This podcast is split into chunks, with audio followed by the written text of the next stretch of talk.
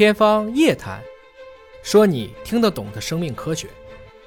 所以您刚才提到了一个老年的这种精神类疾病，它有可能是年轻的时候就有，然后呢到老年又发作了。那是不是意味着精神类的这种抑郁是不能够根治的呢？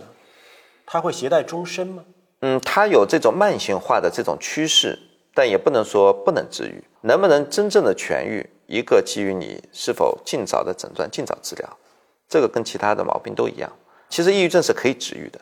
啊，我这里要强调一点，抑郁症是可以治愈，能够真正的成功的治愈，那么一个要越早越好，不要拖延，早发现，早发现早治疗，愈后肯定是好。第二个，在治疗的过程当中，一定是一个科学规范的指导下，无论是药物治疗还是心理治疗，还是我们现在可能有一些非药物的物理治疗，它都需要一个规范的治疗，足够的疗程。第三个就是说，患者本人他能够去重建一些。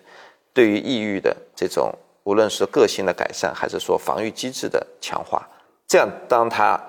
停药以后，或者说到了人生的第二阶段，或者说以后的时候，他就能够很好的去预防。如果患过抑郁症的人，是更容易出现抑郁的情况吗？还是说更容易发现自己不妙的情况的时候，及早的去找医生？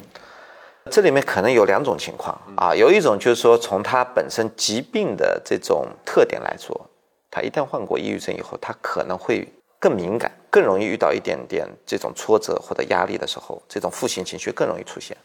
就很多人会感觉，就是说我以前可能还不是这样啊，我这个生了这次抑郁症以后，好像情感变得更脆弱了。嗯，这是一类。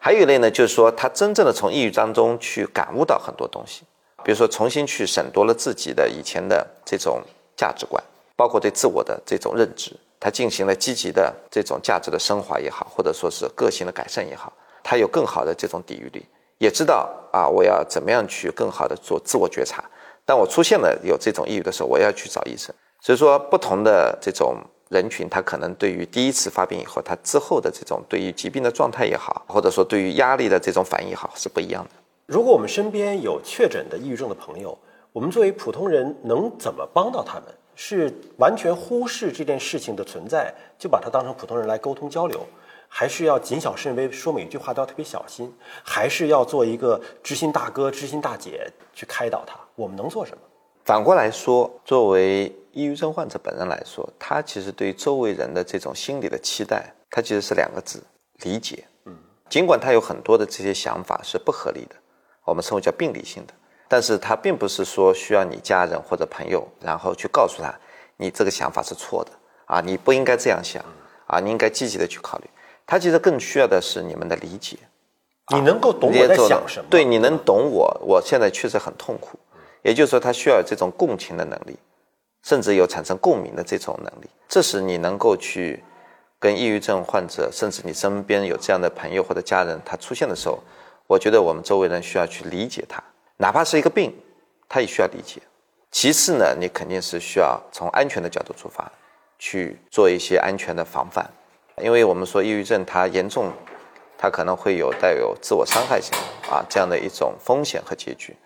当然，这个是比较严重的。那么，另外我们也要能够去，你刚才讲到的，比如说做很好的倾听者，因为有很多的抑郁症病人他是有很强的这种倾诉欲望的。有的时候你不需要说太多。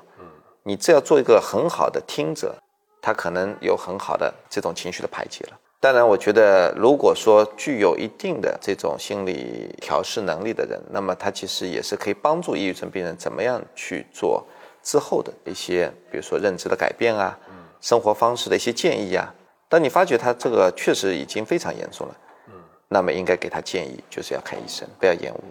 也不要走弯路，比如说去做心理咨询了。因为有的时候心理咨询它只是在没有患病的时候，你可以做这样的一种咨询的建议，但一旦发病以后，更多的是专业的一个评估，甚至是需要做专业的心理治疗，嗯，才能帮助到他。所以倾听、理解、陪伴，这可能是更重要的。对你刚才总结的很对，就是这几个，我觉得是很多的抑郁症病人愿意敞开心扉来接纳外人对他的帮助。